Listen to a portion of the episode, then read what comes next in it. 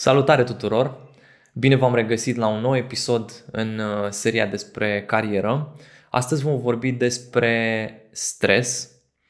Unul dintre motivele pentru care am pus acest episod uh, despre, despre emoții și despre gestionarea stresului înainte de rezi în, uh, în acest playlist, în această secțiune a YouTube-ului nostru, este, este faptul că e extraordinar de important să gestionezi uh, ceea ce simți, ceea ce trăiești când treci printr-un proces foarte, foarte presant, cum este învățatul pentru rezi. Și deși lecțiile pot să fie universale și se aplică în mai multe domenii, astăzi vom discuta evident uh, structurat și țintit pe cum să gestionăm stresul în uh, săptămâna înainte de rezi, în cu o zi înainte de rezi, cum, uh, ce ar trebui să facem în perioada asta și bineînțeles cum să gestionăm uh, cascada de emoții pe care, pe care o avem în ziua concursului național de rezidențiat. Îl avem alături de noi astăzi pe psihologul Alexandru Drăghici, pe care îl cunoașteți din uh, multele uh, alte episoade, uh, webinarii live, uh, din cursul uh, cum să-ți alegi specialitatea într-un mod informat sau din, uh, din story-urile pe care le-a postat în ultima vreme pe, pe Instagramul Grile Rezidențiat. Uh, îi voi da cuvântul. Alex, mulțumim foarte mult că ne onorezi cu prezența și uh, vei veni cu răspunsuri și cu insight-uri interesante. Bine ai venit! Bine v-am găsit și mulțumesc și eu pentru invitație. Ca de obicei, pentru mine e o plăcere să avem aceste discuții an de an, cumva în pragul rezidențiatului. Și într-adevăr mă uitam și din intervențiile pe care le-am mai avut pe Instagram. Presiunea crește foarte mult în momentul de față și atunci când mai adresam întrebări, cumva încurajam să îmi împărtășească ce simt prin ce trec în momentele acestea. Mult stres, sentimentul ăsta de copleșire, sentimentul că nu mai știu nimic, că nu mai mi-amintesc nimic. Și într-adevăr, e un moment important în viața oricărui student de la medicină, tocmai de aceea mi se pare relevantă discuția pe care o avem astăzi și sper să vin cu cât mai multe recomandări uh, care să fie utile.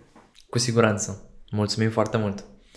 Aș vrea să începem cu o întrebare light, înainte să intrăm în, în anumite tehnici sau elemente mai concrete.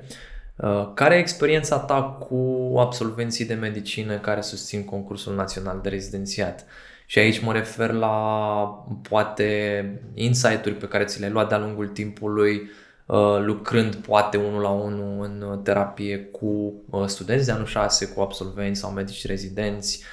Ce ai învățat în ultimii ani, în ultimul an, în ultima lună sau ultimele două luni, având în vedere că nu facem asta de puțin timp. Sunt ani de zile de când am tot colaborat și ai fost foarte angrenat în, în ceea ce înseamnă procesul de învățare. Ce de asta zic că e o întrebare light. Care ar fi câteva idei sau concluzii, niște pain points pe care tu le-ai observat și poate niște actionable tips pe care ai putea să le dai? Într-adevăr, sunt uh, aproape patru ani de când sunt în contact cu comunitatea Grile Rezi și totodată Grile Admitere.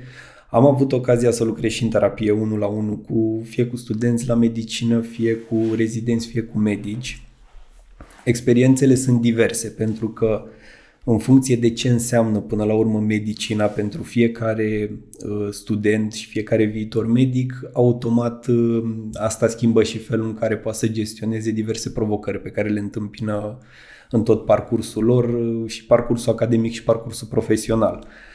Însă, în mare parte, procesul pare cumva la fel. Adică se adună aceste emoții pentru că este un examen important. Apoi descoperă surprinși că de fapt sunt mai capabili să gestioneze emoțiile acelea decât credeau înainte. Mai există perioada de stres cât așteaptă rezultatele să face repartizarea și ce mi se pare cel mai interesant, când ai ocazia să vorbești cu un uh, student care deja e în uh, anul 2, 3, 4 de rezidenția și se uită în urmă și zice, băi, a fost complicat atunci, dar una peste alta lucrurile s-au așezat ok.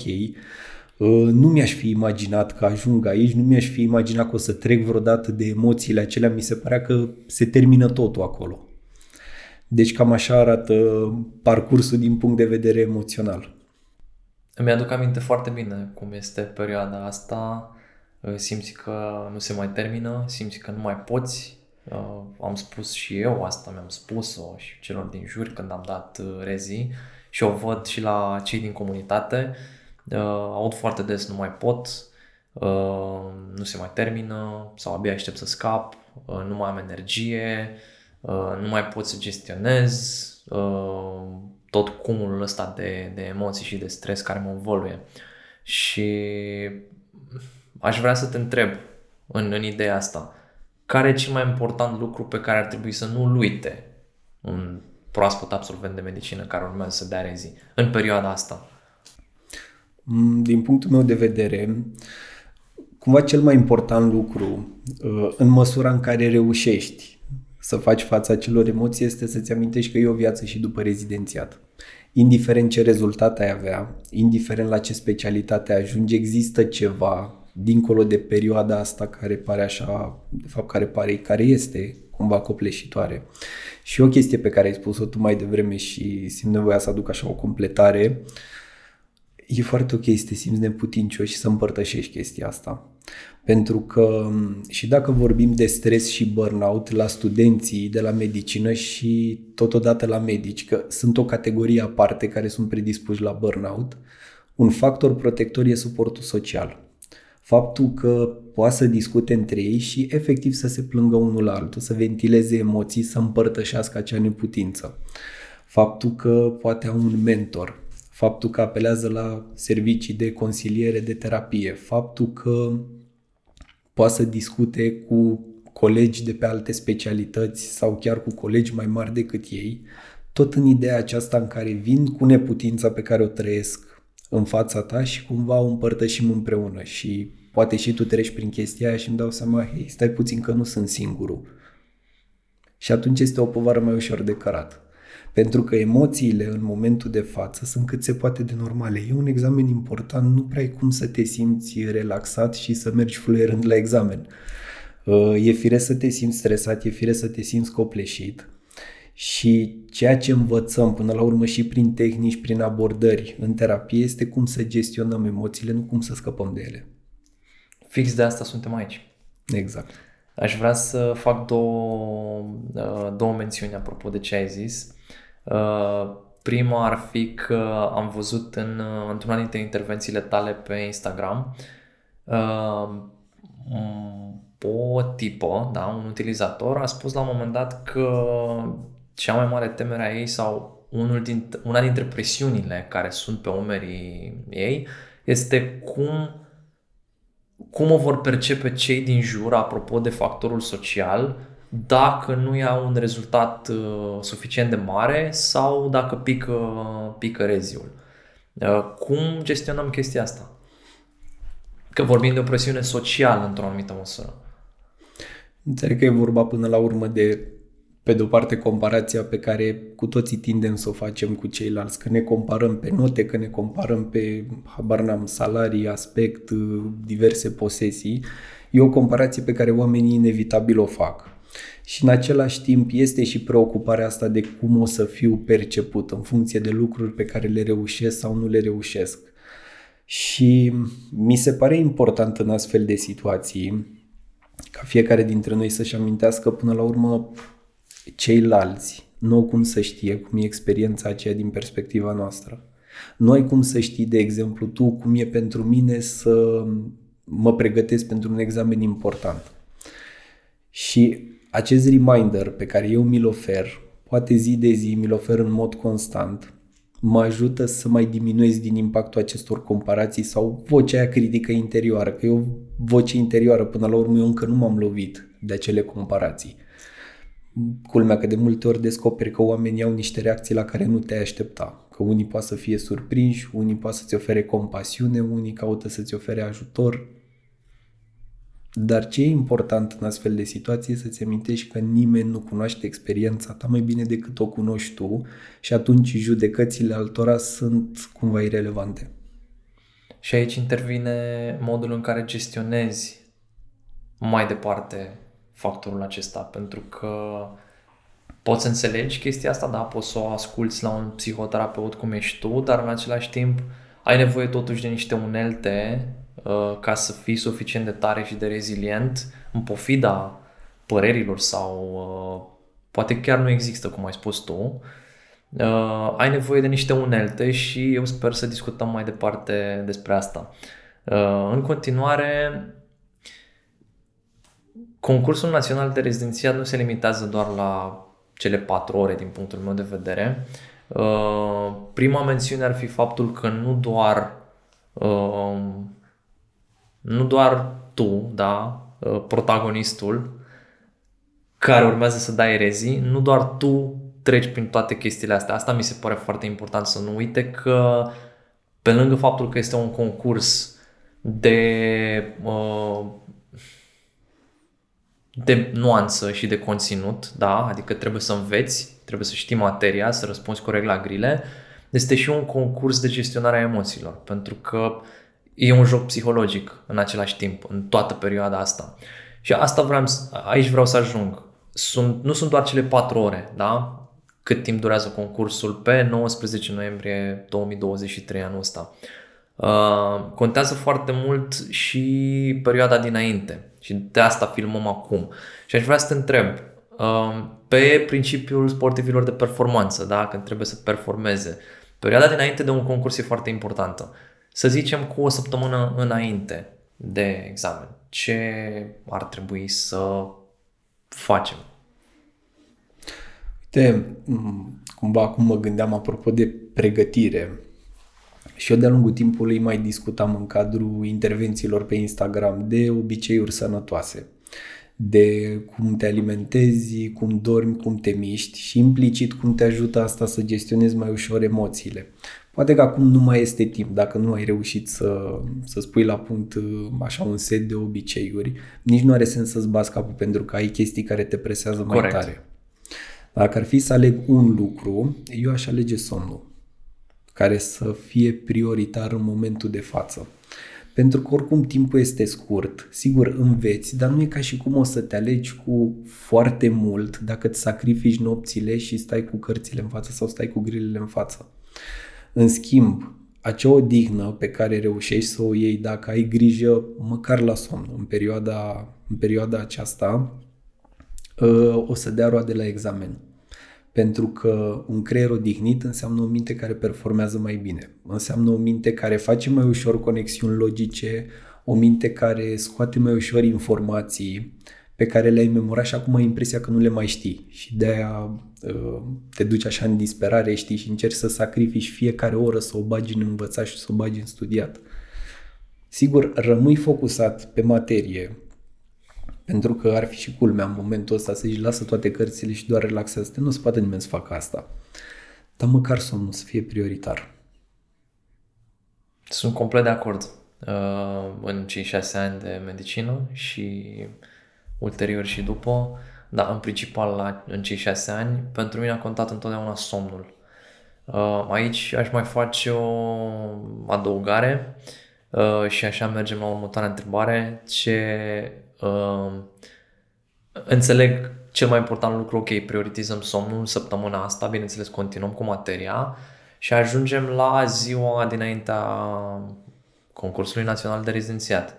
Uh, ce ar trebui să facem? Uh, fac adăugarea mea ulterior ca să nu, să nu stric uh, răspunsul tău. Uh-huh. Te ascult.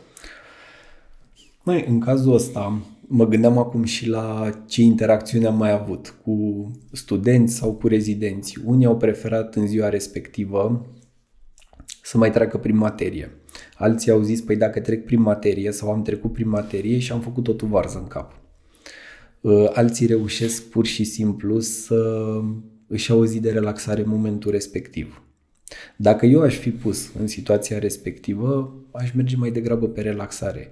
Și din nou aș face asta pe principiu că nu o să asimilez atât de multă informație dacă stau în ziua aia și uh, învăț în disperare. În schimb, o să câștig prin starea de relaxare atât cât pot să mi-o ofer.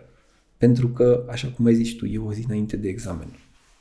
Și relaxarea, Aici... Uh, scuză-mă că te întrerup, relaxarea okay. face și parte din procesul acesta de a performa mai bine sau chiar și din procesul de învățare, că mintea are nevoie și să asimileze informații, dar și să le așeze.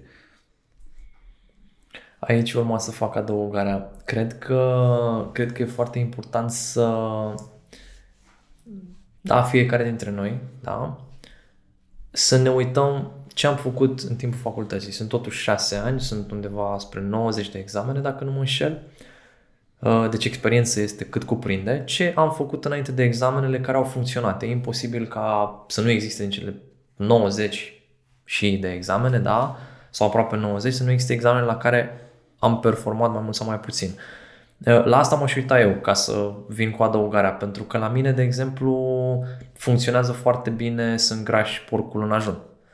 Uh, am avut multe examene unde mă trezeam la 3-4 dimineața, fără exagerare, de asta zic că îmi prioritizam somnul, preferam să mă culc la 9, mă trezeam la 4 și dacă aveam examen la 8, asta în condițiile în care era examen la prima oră, dacă era examen la 12 sau la 4, mai știu eu cum, deja nu trebuia să mă mai trezesc de vreme.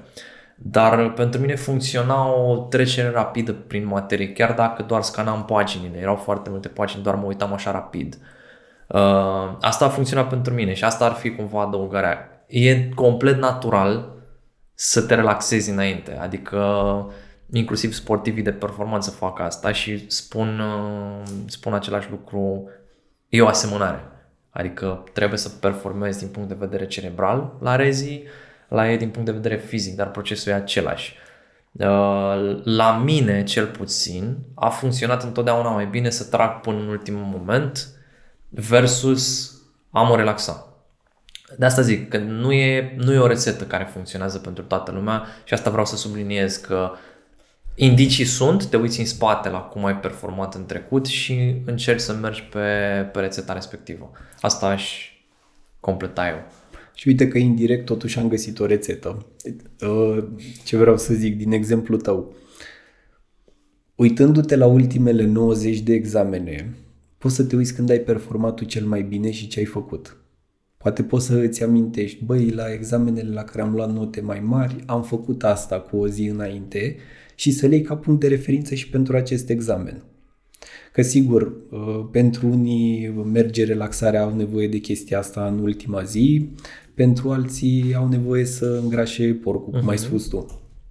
Și atunci, soluția ar fi ca fiecare să se uite ce a făcut de-a lungul examenelor pe care le-a dat în facultate și în funcție de asta să-și găsească ziua potrivită, activitățile potrivite pentru ziua dinainte examenului.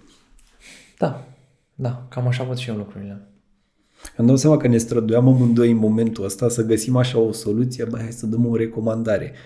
Și eu spun relaxare, tu spui că te ajută să înveți înainte și atunci unde e o variantă care să meargă pentru toată lumea. Și atunci fiecare își găsește varianta asta uitându-se la examenele din urmă. Exact. Uh, următoarea întrebare ar fi ce facem în dimineața înaintea, dinaintea concursului național de rezidențiat. Și mă, aici răspund, aș vrea să răspund eu primul pentru că din experiența mea, asta am preluat-o din, știi bine că fac sport, sport de anduranță, uh, am preluat-o din uh, sfatul numărul 1 care se dă înaintea unei curse. Uh, în sportul de anduranță contează foarte, foarte mult alimentația. Și regula numărul 1 este don't try anything new. Nu încerca ceva nou. Ține și de echipament, nu veni cu pantofi de alergare noi, cu tricou nou, pant- o, orice piesă de echipament care poate să-ți cauzeze probleme. Când vorbim de o cursă de, nu știu, 4, 6, 10, 15 ore, orice chestie mică, în momentul în care se repetă foarte mult, poate să-ți cauzeze o problemă. Și atunci ține de alimentație, ține de echipament, odată, și bineînțeles și de somn. De cum abordezi tu în mod normal o cursă lungă, de exemplu, de alergare, un antrenament mai lung. Și uh, răspund la chestia asta prin simplu fapt, ok, care e lecția de aici? Mănânci același lucru înainte de rezi, încerci să dormi ca înainte de o zi în care uh, faci o simulare sau uh, îți pui în plan să înveți mai mult, uh, încerci să nu vii cu chestii noi, adică să porți haine cu, pe care le-ai mai purtat deja uh, și bineînțeles, apropo de ce vorbeam cu zi înainte, cumva sunt 24 de ore care includ și dimineața, deci și ziua dinainte și dimineața, să fie aliniat cu ceea ce te-a ajutat pe tine să performezi în trecut. Cam asta ar fi răspunsul meu. Cum vezi tu lucrurile? Mi se pare interesant că e practic pe ideea asta de a păstra un sentiment de normalitate în tot uh, stresul și în toată panica pe care s-ar putea să le resimți atunci. Um, și aș vrea să adresez chestia asta. Um, am adresat-o la un moment dat și într-un video uh, legat de cum o să decurgă ziua respectivă de dimineața în cadrul examenului și apoi după. Cel mai probabil lucrurile vor sta în felul următor. O să te simți stresat înainte de examen, o să-ți coboare stresul în timpul examenului și apoi o să te mai stresezi când aștepți rezultatele.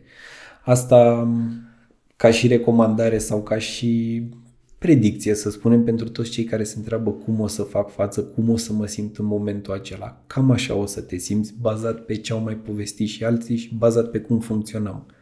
Pentru că stresul acela, oricât de mare ar fi, când ți se pune foaia în față, tot ce o să conteze o să fie itemii pe care tu îi parcurgi și la care răspunzi. Sigur o să te simți stresat, dar este stresul acela care pune presiune și scoate la suprafață informațiile de aia cum impresia că nu le mai știi. Și atunci, da, în dimineața de dinainte de examen, poți aduce prin recomandarea asta foarte mișto pe care ai oferit-o cu păstrează un sentiment de normalitate, nu schimba ceva în momentul respectiv, care stresul acela, pentru că oricum în sală de examen nu o să mai existe. O să existe alte emoții. Dar aș vrea să întreb aici, totuși, din experiența noastră de 9 ani în, în domeniul acesta, am avut, nu știu, sunt câteva sute de mii de utilizatori pe platformele noastre și am vorbit recent, am văzut niște mesaje pe, pe Grill Admitere, platforma de admitere, Uh, admiterea fiind recent, în, relativ recent, în iulie. Și nu e prima dată când văd că sunt câteva excepții, sunt oameni și probabil cu siguranță sunt și printre cei care dau rezidențiatul, sunt oameni cărora nu le coboară stresul în timpul examenului și le e foarte greu să-și gestioneze emoțiile chiar după ce primesc uh, grila de examen ce ar trebui să fac atunci? Ai vreun sfat, o tehnică, nu știu, mă gândesc, poate respirația, poți să ne spui câteva cuvinte despre asta? Uite, pe de o parte există aceste tehnici de relaxare, cum ai punctat și tu prin respirație. Dacă intri pe YouTube poți să găsești tot felul de scripturi, poți să găsești tot felul de uh, strategii, că unele sunt pe inspiră, profund expiră și tot așa, altele pe inspiră, țineți respirația și expiră de principiu, cam toate au uh, aceeași bază, adică să-ți ia atenția din capul tău, din scenariile acelea nasoale și să le pună pe ceva tangibil, ceva ce controlezi. Plus că respirația automat îți reglează și ritmul și în felul ăsta prin corp reglezi și emoția.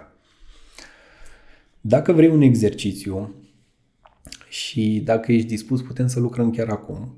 Este un exercițiu care ia câteva minute și presupun că merită să îl integrezi chiar și atunci uh, când ești în sala de examen pentru că durează puțin uh, și e destul de simplu de, de utilizat.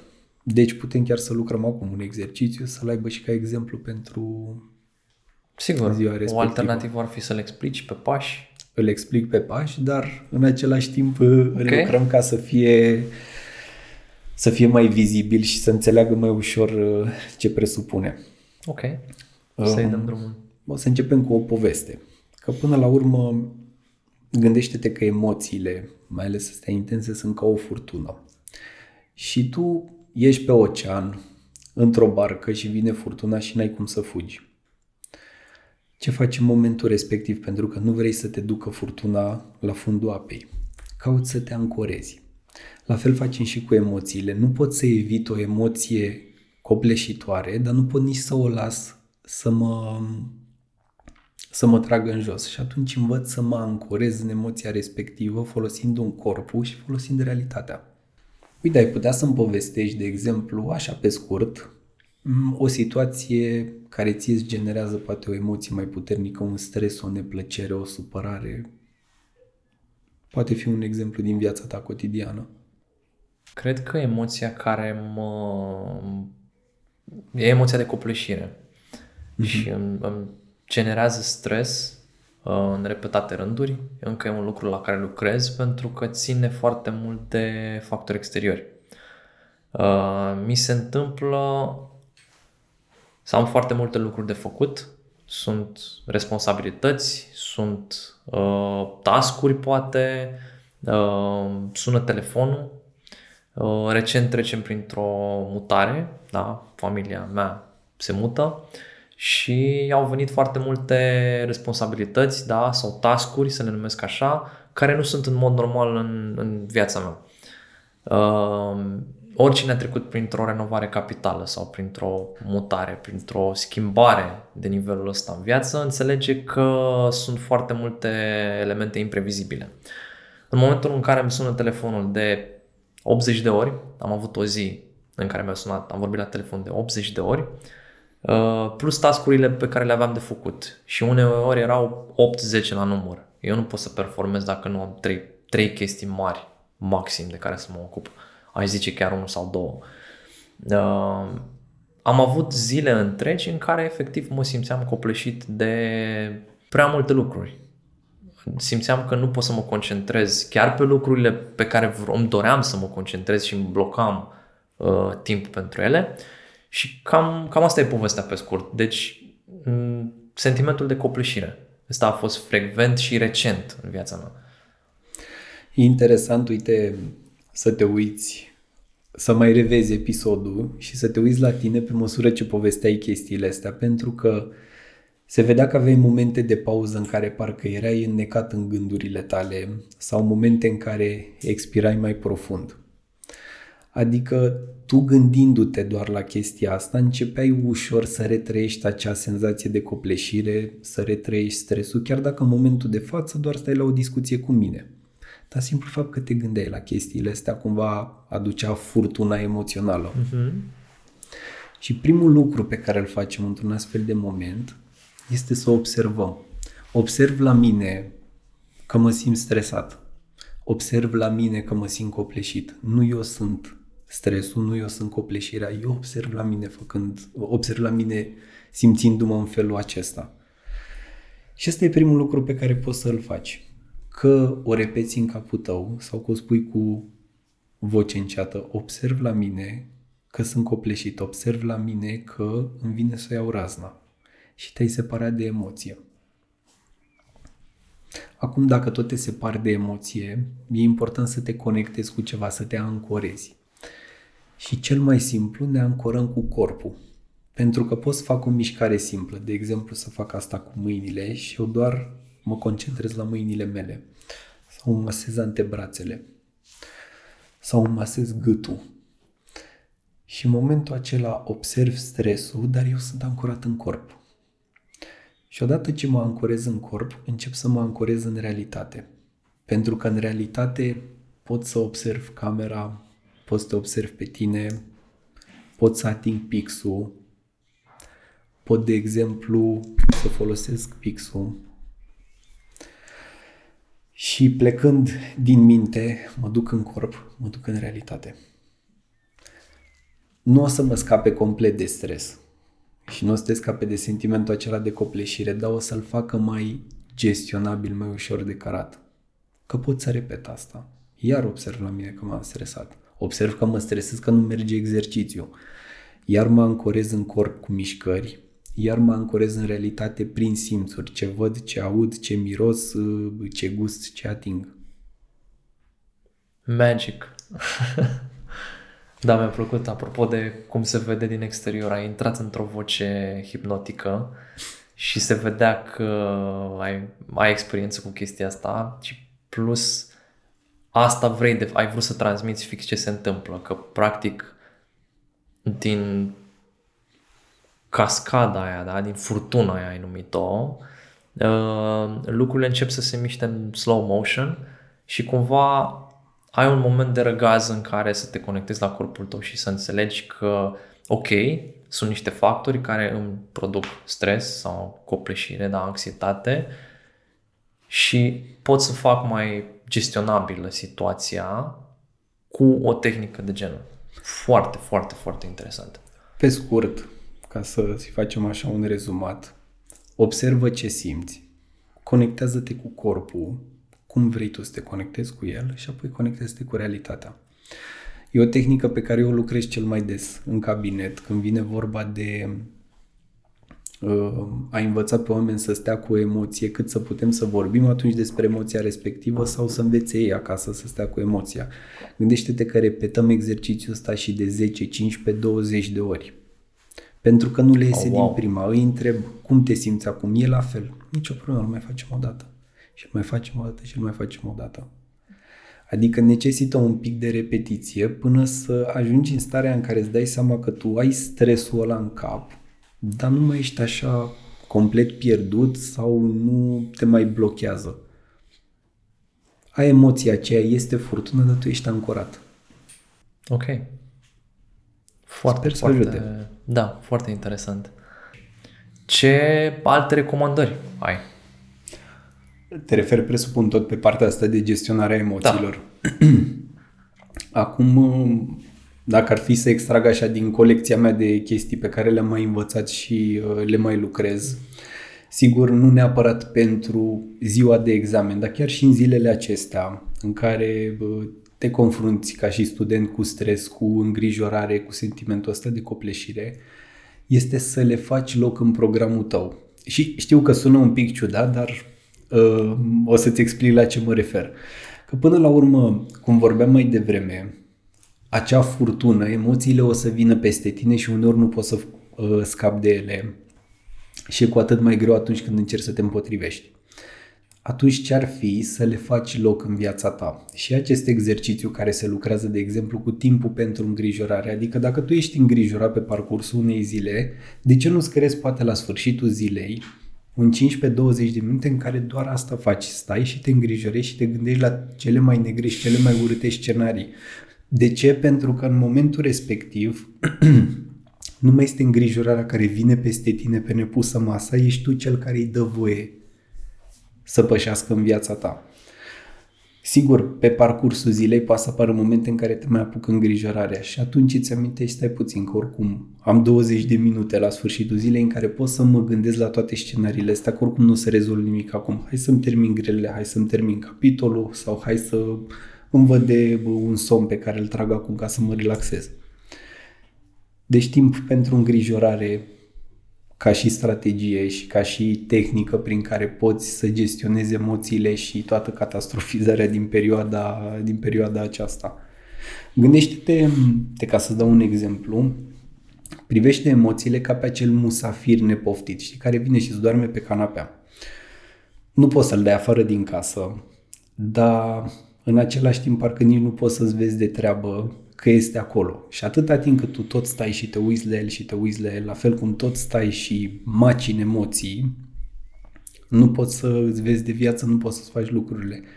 În schimb, dacă tu îl poftești cumva în, în casa ta și accepti că, bă, o să fie acolo, nu prea îți convine, dar totuși ai și alte chestii de făcut, e mai ușor de tolerat. De aceea lăsăm loc în viața noastră și pentru aceste emoții neplăcute, că nimeni nu spune că viața trebuie să fie doar frumoasă și ușoară. Viața în esență este imprevizibilă și este presărată cu provocări. Și să trăiești o viață bună și o viață echilibrată înseamnă să înveți cum să gestionezi aceste perioade dificile din punct de vedere emoțional, pentru că oricum o să treacă. Ok. Foarte cuprinzător, aș zice. Mai am o întrebare.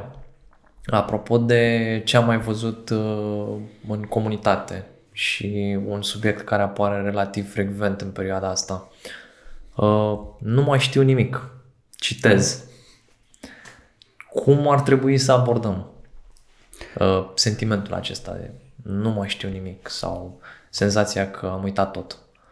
Păi foarte bine punctat pentru că este un sentiment și atât.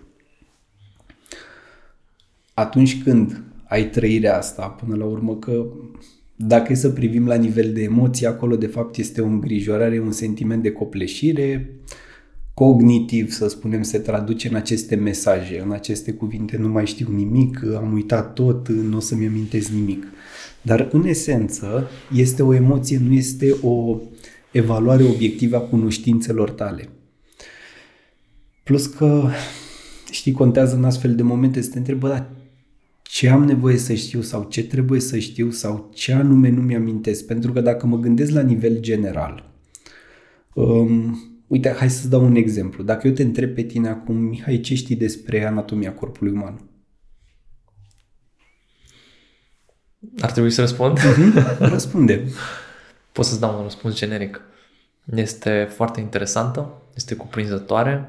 Uh, la, la un nivel foarte basic cuprinde partea de mușchi, de oase, după aia ai partea de organe, ai sistem nervos și așa mai departe. Bun. Da, super basic. Unde, unde vrei să te duci cu asta? O să vezi. Că la prima vedere ce aș putea să zic? Apoi pare că nu prea știi multe despre anatomia corpului uman, având în vedere că ai șase ani de medicină. Dar nici n-ai avea cum să știi în momentul de față. La fel și în senzația asta, nu mai știu nimic, în care am impresia că toată colecția de informații s-a pierdut dintr-o dată, pentru că ce se întâmplă în momentul de față sau în momentul respectiv e că sunt înghițit de emoție.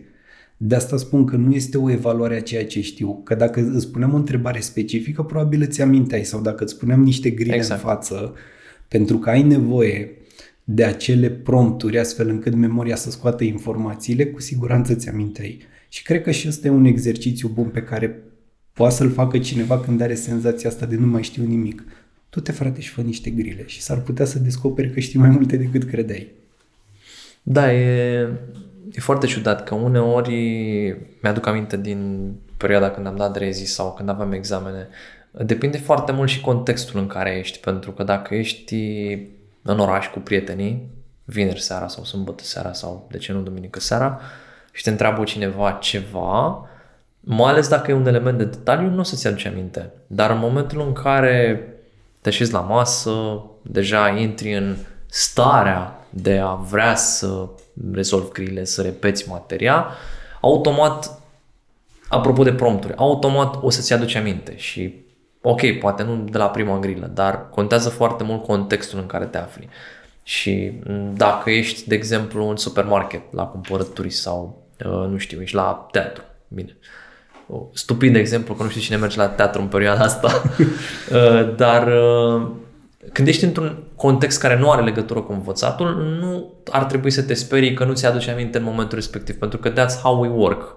Exact. Adică, în funcție de ce se întâmplă în realitatea noastră de moment, asta e cumva supus atenției noastre și are prioritate, aș zice. Exact. Pe scurt, până la urmă, e vorba doar de o emoție, nu este o stare de fapt, să-i spun, sau o stare care să indice cât știi tu.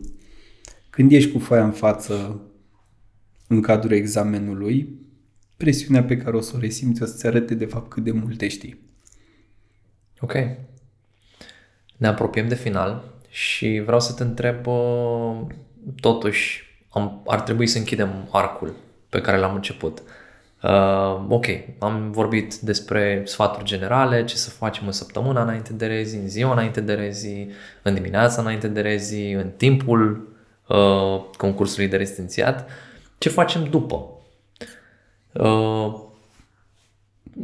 chiar dacă pare că nu contează, mie mi se pare o, o întrebare importantă pentru că sunt două scenarii în care ești satisfăcut de rezultat sau cel în care ești satisfăcut de rezultat. Nu ești satisfăcut versus ești. Uh-huh. Poate e și a treia variantă. Poți să ne spui? Hai să mergem pe cele două variante, că până la urmă, în esență, cam astea sunt.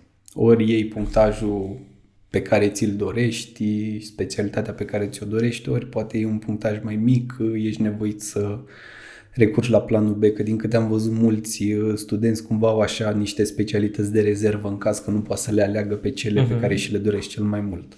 Aș vrea să, scuză-mă că te întrerup, aș vrea să punctez rapid, în general după rezii, mai ales pentru aceia care nu au punctajul sau sunt la limită, nu au punctajul ideal, uh, urmează o perioadă destul de mm, tensionată până la repartiție pentru că se întreabă oare prind specialitatea aia, dar oare nu o prind în orașul în care vreau și trebuie să merg în altă parte, trebuie să-mi iau detașare sau transfer. Uh, poate poți să dezvolți puțin și în direcția asta, cum să gestioneze emoțiile în perioada respectivă. Asta ar fi varianta 3.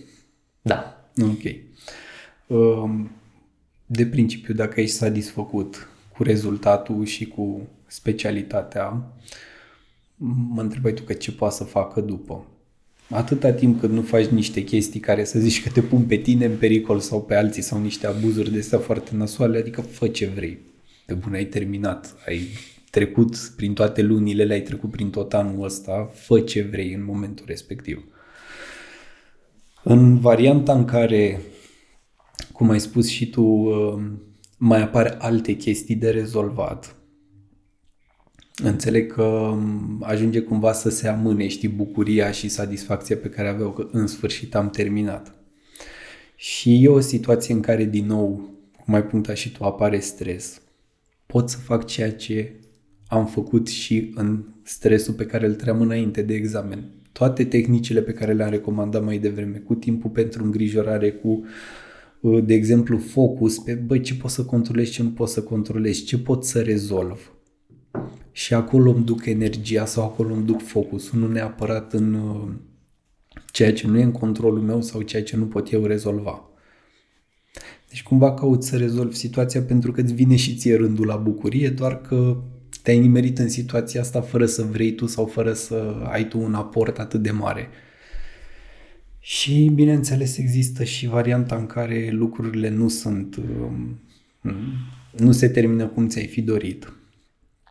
Și uite, aici mă gândeam uh, cât de valoros ar fi pentru studenții care dau rezidențiatul să audă povești de toate felurile să audă și povești de genul, mă gândesc, mă refer de la oameni care au trecut deja prin rezidențiat, să audă și povești de genul, a fost stresant, a fost greu, dar am luat punctajul pe care mi l-am dorit și am intrat la specialitatea pe care mi-am dorit-o, să audă și povești de genul, nu am luat punctajul pe care mi l-am dorit, a fost mai dificil, dar uite că una peste alta este bine. Și să audă și povești de genul, n-am luat rezidențiatul pentru că sunt și oameni care uh, nu, nu iau punctaj uh, suficient de mare. Nu am luat rezidențiatul, a fost super nasol, l-am dat a doua oară, dar uite că acum au trecut patru ani și am ajuns pe o specialitate și am ajuns medic și parcă nici nu mai contează cât m-am stresat atunci. Aici vorbesc și dintr-un exemplu pe care l-am avut cu un client uh, care a trecut prin, printr-o situație de genul, de a trebuit să mai dea o dată, să stea un an pe bară, dar uitându-se în urmă și dă seama că, bă, nu a contat sau nu mai contează atât de mult în prezent, tot s-a ajuns la un echilibru sau la o stare de bine pe care și-a găsit-o el. De asta spun că există viață și multă viață și după rezidențiat, indiferent de rezultate. Foarte valoros. Suntem pe final și aș vrea să te întreb dacă, dacă mai e ceva ce ai vrea să adaugi sau ceva ce ai vrea să le transmiți celor care urmăresc episodul acesta.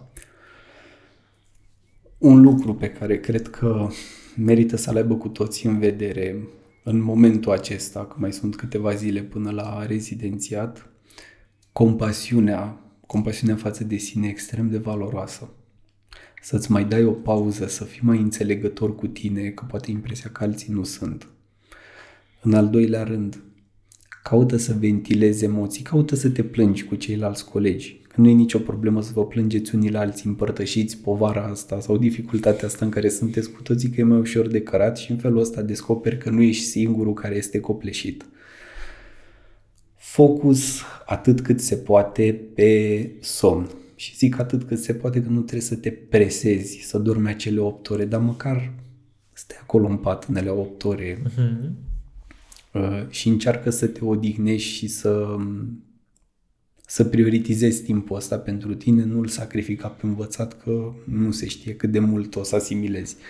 Dai de pierdut uh, atunci când te duci extenuat.